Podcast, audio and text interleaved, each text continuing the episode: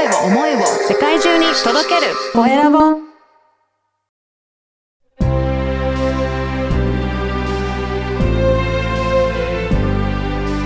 経営者の志。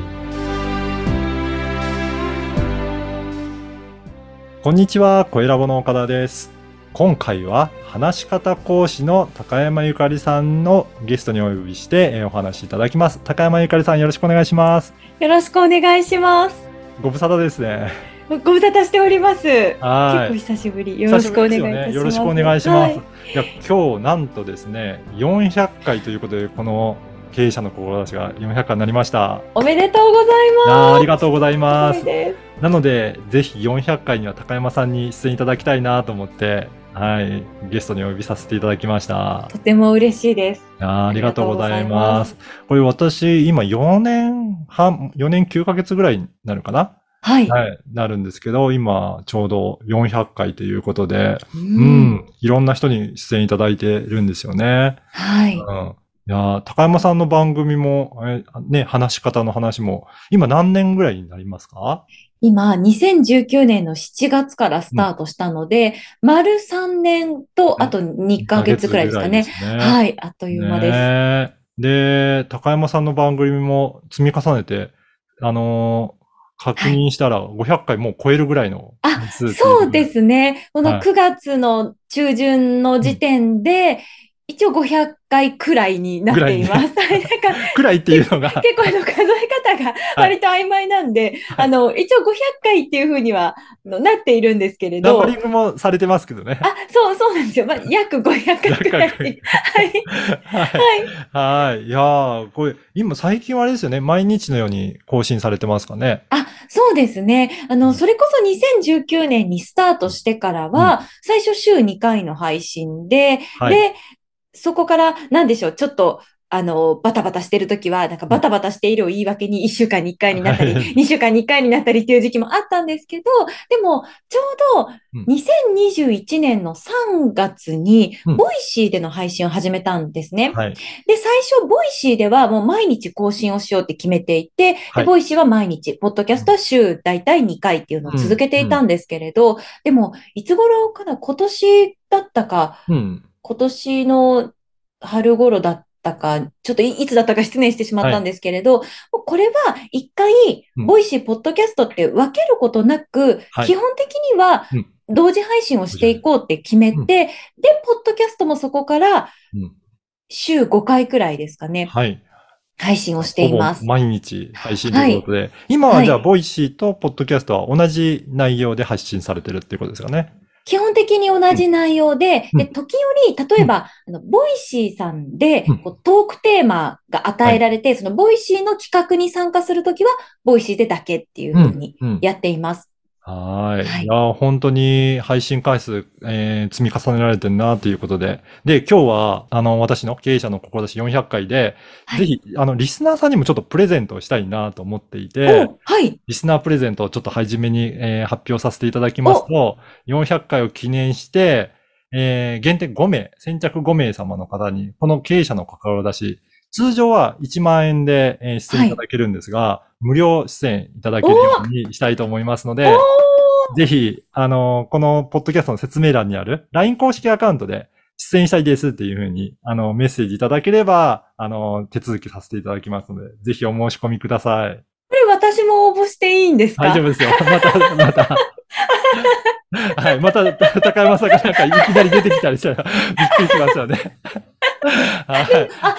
その、なんでしょう、こう、私も今回出させていただくのにかいめで、はい、そういうふうに、こう、繰り返し出られる方もいらっしゃいますよね。あ、ね、あそう、あの、ね、いらっしゃるんですよ。そうなんですよ。はい、で、えっ、ー、と、一応いっしゅうかんぐらい見ようかなと思うんで、じゅうがつなのかぐらい、にせんにじゅうにねんのじゅうがつなのかぐらいまでにお申し込みいただければなと思いますので、ぜひ、もう一回出てみたいなという方でもいいですし、うん、初めてだけど、ちょっと一回出てみたいなという方いらっしゃれば、出演いただければなと思います。すごくいいと思います。やっぱりこうやって岡田さんとお話をして、自分の仕事のことをあの聞いていただくことで、うん、頭の中が整理されたりとか、はい、あと自分自身の棚卸しにつながると思うんですよね。うんうん、でしかも、例えば会社をやられている方だったら、はい、その経営者の志に出ましたっていうのが、またその会社のこととか社長さんのことを知っていただくきっかけになったりもするじゃないですか。うん、そうですね。だからね、すごくいいですよね、うん、こうインタビューしていただけるっていうのは。うん、あ、本当に、あの、結構いろんな方出ていただいたんですが、はい、あの、喜んでいただけるのが、やっぱり自分の考え方まとまったとか、はい、あとじゅっぷんぐらいのインタビュー番組なんですけど、はい、それでコンパクトに自分の、えー、伝えたいことが伝えられるようになったとかっていうお声もいただいているので、はい、なんかそういった整理にも使っていただきたいなと思います。はい。あと、最近、これだけ、えー、人数発信させていただくと、はい、結構、あの、アクセスも増えてきて、はい。それで、えー、ホームページとかの、えー、エスイーオー の対策としても、結構、あの、検索に引っかかるようになってきてるんですよね。だから、どなたか出演いただいた方が、自分の名前を、はい、えー、検索してみたんだけど、この経営者の志が結構上の方に出てきて、はい、あ、これだけ、えー、あの自分のことの宣伝になるんだなっていうことで、はい、それで喜んでいただいたっていうケースもありますね。すごい、うん。なんかそれだけポッドキャストっていうのもアクセスがどんどん増えていくと、はい、いろいろ検索にも使っていけるのでいいなと思います。うーん、あの、はい、高山さんの番組もお一人で喋ってらっしゃいますけど、はい、今テーマ、これだけ回数を重ねると、はい、結構どんなテーマで話しようかなっていうのは大変だったりするのかなと思うんですけど、いかがですか？そうですね、はい。自分でも話し方っていうテーマだけでさんねんかん続けてきたっていうのは、うん、はい、あの、自分をちょっと褒めてもいいのかななんて思ってしまう瞬間もあったりするんですけれど、うん、やっぱり明日のテーマ何にしようかなって思うことは未だにあります。はい、ああ、そうなんですね。そんな時ってどういうふうにして、テーマ出していくんですか？まずは日々の中で、うん、あ、これいいなって思ったことは手帳に書き留めておくんです。はい、でそれは例えば、日々私がこう買い物に行って接客を受けたとか、で、うん、その販売員さんの話し方が素敵だったなとか、うん、あとは何かネットで記事を読んでいって、あのそこから出てきたキーワードで、ああ、こういう話をしてみたいなっていうふうに思ったりっていう、気づいたことはとにかくどんどん書いていくっていうのと、うん、あとは話し方講座の中で受講生の方からよく質問いただいたりとかして、はい、で、それを、じゃあ今度お話ししてみようかなっていうふうに。ああ、そうなんですね。はい、いや、やっぱりあの、ポッドキャストやりたいんだけど、なかなかネタが続くかなっていう人結構いらっしゃるので、はい、そういった感じで、えっと、高山さん今おっしゃったような感じで、いろんなシーンでなんかメモしておくとか、いただいた質問を、えー、使ってみるとかっていうのも、すごくポッドキャスト続きやすいコツではあるかもしれないですね。そうですね。あとは、私もこの更新頻度を上げたときに、継続するっていうことが、なんか自分の中でのキーワードになって、はいで、で、結構こう、一つのことを長く続けている人に、継続のコツって何ですかって聞くようにしているんですね。はい、でそうすると、多くの方がおっしゃるのが、ハードルを下げるとか、うん、こう完璧を求めないとか、うんうん。で、私も確かに自分にもそれは当てはめていきたいなって思っていて、その話題を日々の中でたくさん見つけつつも、なんか自分の中で、本当はひゃくてんを目指したいけれど、でも、うん、まあ、ろくじゅってんを超えていれば OK かなっていうふうに、はい、ハードルを低くしていくことも、うん、その話題を見つけつつ、で、かつ継続をしていくコツなのかなと思っています。いやー、本当そうですよね。はい、あの、私もそうなんですけど、やっぱりずっと続けるっていうことって、やっぱり人間って難しいなと思うんですけど、うん、それが自然な感じで続けられるようになるには、ある程度完璧目指しちゃうと、やっぱりすごく大変だなって思うので、はい、その、どこのレベルだったら、まあ、もう OK にしちゃおうとかっていう、なんかそういったところをやっていくと、本当に継続はしやすいなっていうのは感じますね。はい。これ、どこかの回で高山さんが、あの、話し方の話で喋ってたのも聞いたことありますね。はい、あ、私こんな話してましたっけ？はい、はい、同じような話をされてたなと思ったので、いや、ぜひぜひ、そういった、あの、継続するコツなんかも、はい、高山さんの話し方の話の番組でお伝えされてたりとかすると思うので、うん、あと、あれですよね、前喋った内容だからってあんまり気にしない方がいいですもんね。あ、そうですね。それはすごく思います。うん、あの、ポッドキャストを始めた頃から、うんうん、確か岡田さんにもそういったアドバイスを割と、はいはいいいただいていて、その前喋ったことはもう二度と喋らないとか、うん、そんなに気にせずに喋っていいっていうのは、割と自分にも言い聞かせているんですね。うんうん、ただ、例えばですけど、先週の月曜日に話したことを今週の月曜日にまた話すとかってなると、さすがにちょっとそこは気にしたいので、はいはい、うん、ちょっと時間が経っていることだったら、うん、きっと、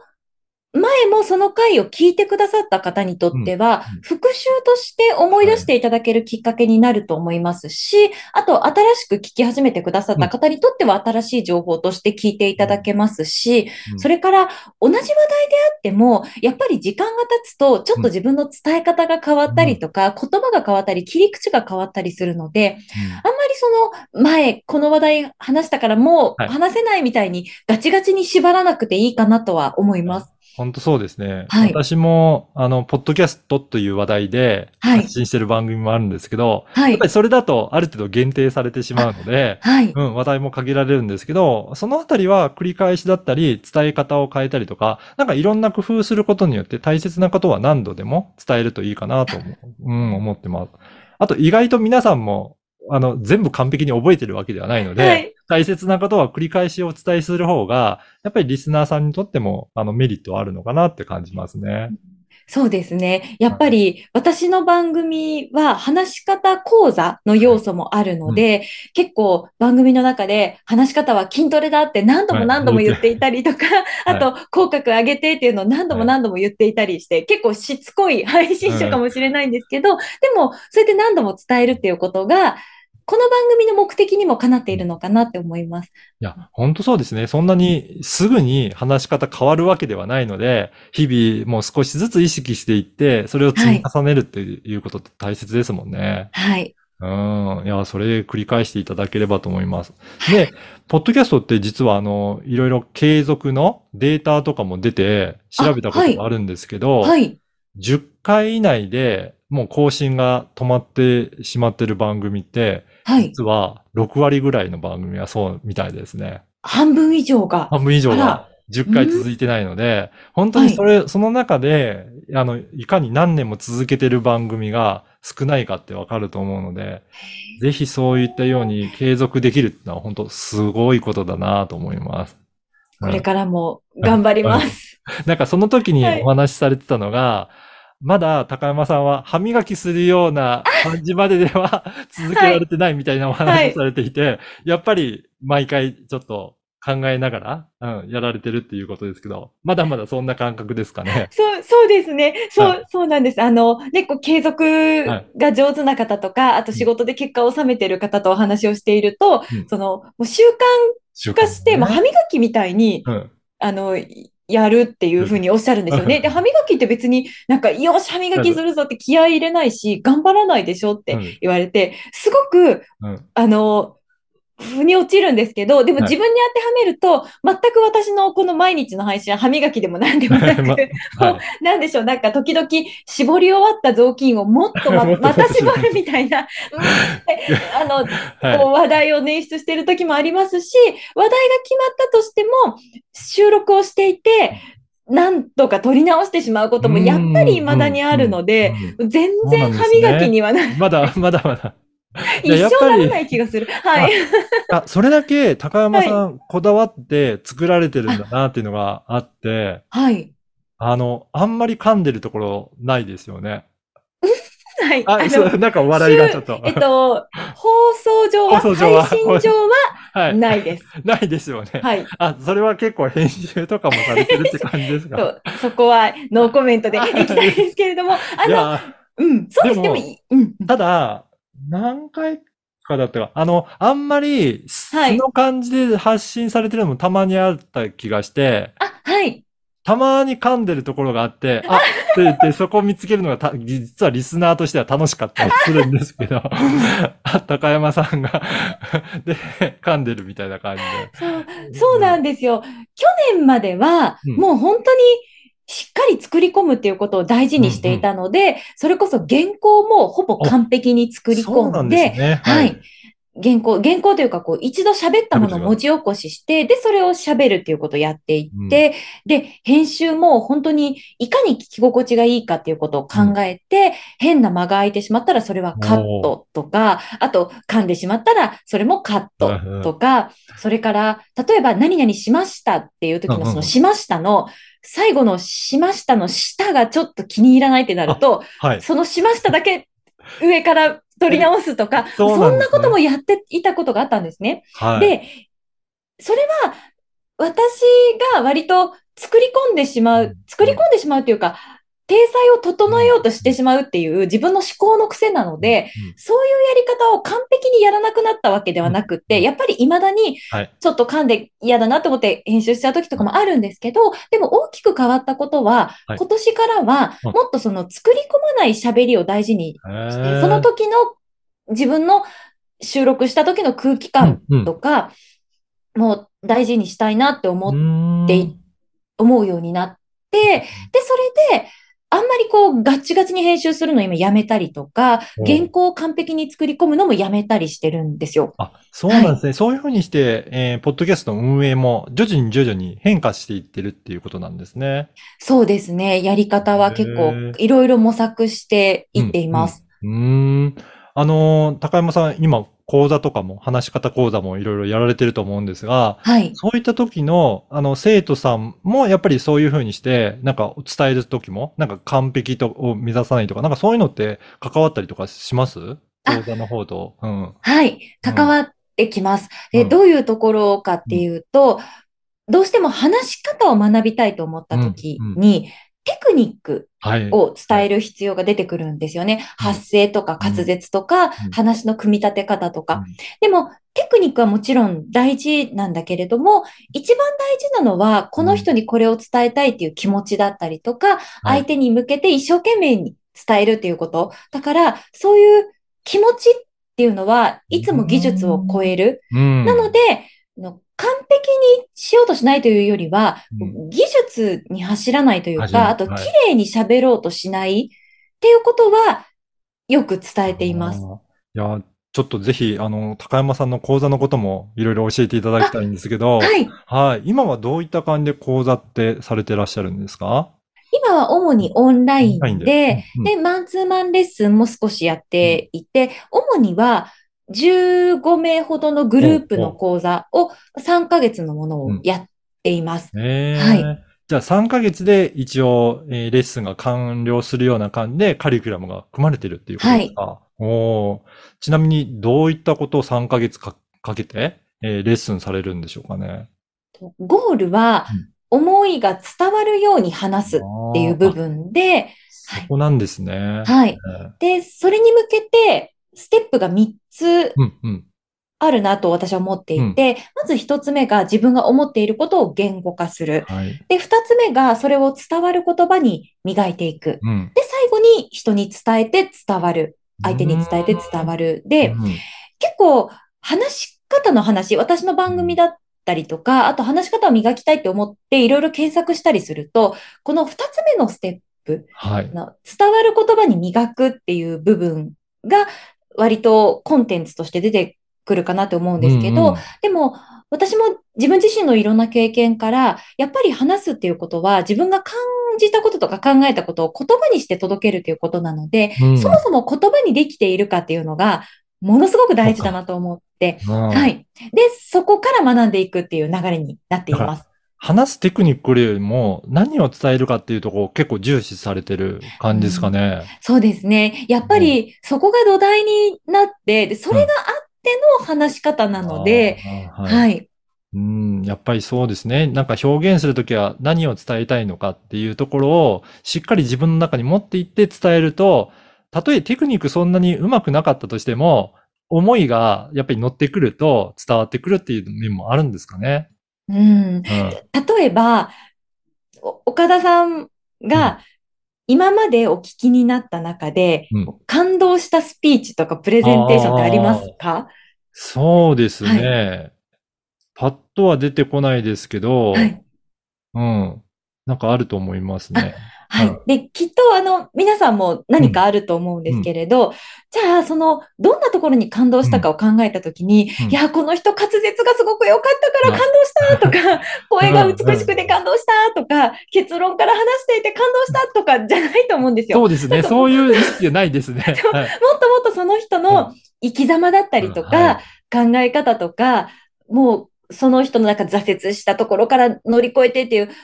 いろんな経験が、言葉になって、で、その言葉に心が乗って、だから人の心を動かすんですよね。うんうんうん、で、発声とか滑舌のテクニックっていうのは、その自分の伝えたい思いをあくまでサポートする道具のようなものなので、はい、そこが感動ポイントにはやっぱりあんまりならないと思うんですよ。うんうんうんうんなるほど。だからやっぱりそういったところを、はいえー、まあ考えた上で、じゃあ自分は何を伝えていくかっていうところをやっぱり磨いていくが、ところが大事なんですね。はい、へー。あ、今はあれですか？じゃあそういったさんかげつの講座を、はい、まあ定期的にやってるっていうことなんですかね。あ、はい。定期的に、うん、あの、だいいっき、だいにき、だいさんきとやって、うんうん、で、今年じゅうがつからだいよんきという流れになっています。うん、そうなんですね。はい。じゃあ、あの、ぜひ、これ、もし、その、今後、やるときに、はい、えっと、まあ、興味あって、受けたいなという方は、どういったところに、あれですかね、あの、登録しておくとか、なんかありますかね ?ライン とか、そういったところ登録しておくと、連絡が来るよとかっていうのって、あったりしますかねありがとうございます。はい、あの、まずは、ポッドキャストを聞いていただければ、うんはい、常にそこで最新の情報をアップして、いるんですね。はい、なので、番組聞いていただければ、何か取りこぼしたりとかなく、はい、いろんな情報キャッチできると思います。で、もし興味がある方は、ポッドキャスト聞いていただいた上で、うんうん、番組ページですかね。はい、番組ページに、例えば、話し方講座の、その、お申し込みフォームとか、うんうん、あ、はい、あの、話し方講座の詳細を書いているページとか、うん、そういうのが、あの、リンク集として載っているので、そこをアクセスしていただければ。はいはい。ありました。ぜひ、あのー、高山ゆかりさんの番組の話し方の話、はい、このポッドキャストの説明欄にもリンク載せておきますので、ぜひチャンネル登録しておいていただければ、そういった情報も、はい、はい、えー、届くんじゃないかなと思いますので、ぜひチェックしてみてください。はい。はい。あのー、あとですね、このポッドキャスト、えー、もう高山さんも、はい、えっと、さんねん、えー、以上やられてると思うんですが、ぜひこれからやってみたいなっていう方に向けて、何かぜひ、あのー、メッセージもいただければなと思うんですけど、ポッドキャストやってみていかがですかね、今まで。うん、そうですね、何か伝えたい思いを持っている人は、うん、ぜひやって、はいうんた方がいいと私は思っています。はい、とてもお勧めします。うん、で、私もさんねんポッドキャストをやっていて、やっぱりまず自分がこの話し方講座で届けたい思いっていうのを伝えられるっていうこと。で、それに対してリスナーの方からメッセージをいただいたりすることで、うん、やっぱりすごくそれがあの、嬉しい、うん、嬉しい気持ちにつながったりとか、あと、もっともっと頑張ろうという気持ちにつながっていきますし、あと、私は番組に自分を育ててもらっているっていう感じがしていて、ねはい、例えば、何をしても続かなかった私がこう、一応継続することが今のところできていたりとか、はい、あと、自分が大事にしている思いとか、講座で届けている思いを、こうやって番組に載せることによって、うん、リスナーの方から、返信をいただいたり、感想や意見をいただいたりして、で、それでまた新しい気づきがあったりして、うん、で、自分の考え方とかをブラッシュアップする機会になったりして、うん、っていう、なんでしょう、本当に自分をいつも育ててくれて、導いてくれる相棒みたいな存在なんですよ、えー、番組が。うん、そう、だから私みたいに何か自分で講座を持っているとか、うん、商品サービスを作っているとか、うん、あと自分の何か伝えたい思いがあるっていう方は、うん、すごくこう、ポッドキャストって相性がいいんじゃないかなって思います。いやー、ほんとそうですよね。やっぱり発信するとき、その方のなんか雰囲気とか、どういった思いなのかっていうのも、声からダイレクトに伝わってくるなっていう感じがするので、はい、そのあたりがすごくいいメディアだなと感じますね。そうですね。うん、あと、うん、その、例えば、静止画、写真とか文章とかと違って、はい、ポッドキャストって声ですよね。うん、だから、うん、ギャップあの、うん、何でしょう。例えば、ホームページの文章とか、はい、写真とかを見て申し込んで、うん、で、実際、初めましてでお会いしたときに、もしかしたらギャップがあるかもしれないですよね。はい、でも、ポッドキャストの場合だと、もうこうやって声を聞いていただいているので、ある程度この人がどんな声で、どんな話をして、うんうん、どんな考え方を持っているのかっていうのも、よりリアルにわかるので、うん、多分、初めてお会いしたときとのギャップがそんなに生まれにくいんじゃないかなって思うんです。うん、そうですよね。それを私もすごく感じて。はい。やっぱり写真だと、ちょっと印象、あれとかいう時も実際あって、はい、私 Facebook で初めましての場合の方も多くて、はい、それで Facebook 一応写真の載せている方いらっしゃると思うんですが、はい、でこうやって Zoom でお話しした時になんかちょっと写真の印象と違ったなっていうことは結構あったりとかしますし、うんはい、書いてる文章は結構きつい感じがする方でも、はい、話してみるとあなんだ す, すごく優しい方だなっていうことを、うんありますね。で、やっぱりギャップがあるなと感じるんですけど、はい、声の方は、やっぱり、あの、どんな人かなって想像するんですけど、そのギャップって確かに少ないなっていう感じがしていて、はい、その方との、あ、やっぱり話してみても同じような感じだったっていう印象の方が強いので、そのギャップは確かに少ないなっていうのはありますね。うん、はい。で、これ私自身も、まあ言えることなんですけど、あの、聞いてくれてるお客さんが い, いらっしゃって、それでそこからポッドキャストを聞いて、えー、お申し込みいただくこともあるんですけど、やっぱりそこで声を聞いてると、私の印象もやっぱりあんまりそのギャップが少ないようで、はい、そうすると話していてもすごくスムーズにお話が進んだりすることもあるから、はい、やっぱり相手からの見え方もやっぱりそういった感じで、はいえー、その素の部分もやっぱり見ていただいてるんだなっていうのは感じますね。そうですね。だからお互いにとってすごく、うんいいことだなって思っていて、ね、お相手はある程度私のことを知ってくださっているから、うんうんはい、初めましてなんだけれども、どこか初めましてではないような感覚かもしれないなと思っていて、なんか私も逆の立場で、誰かの配信を聞いていて、はい、で、うん配信をきっかけにその人と直接会ったり、ズームでお話ししたりする機会があると、やっぱり、うん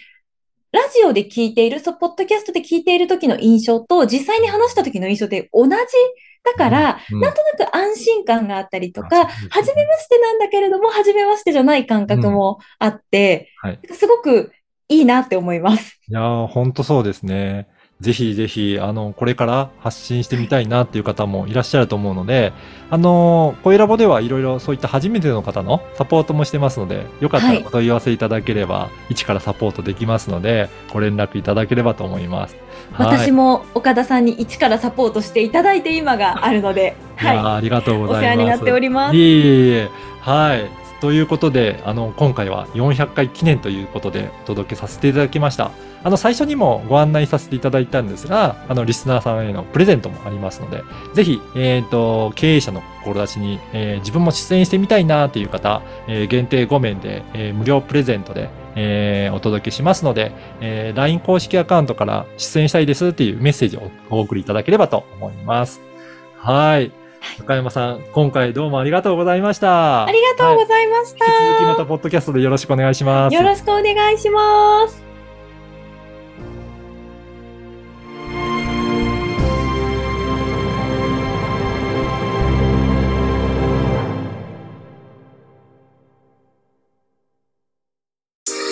声を思いを世界中に届けるコエラボ。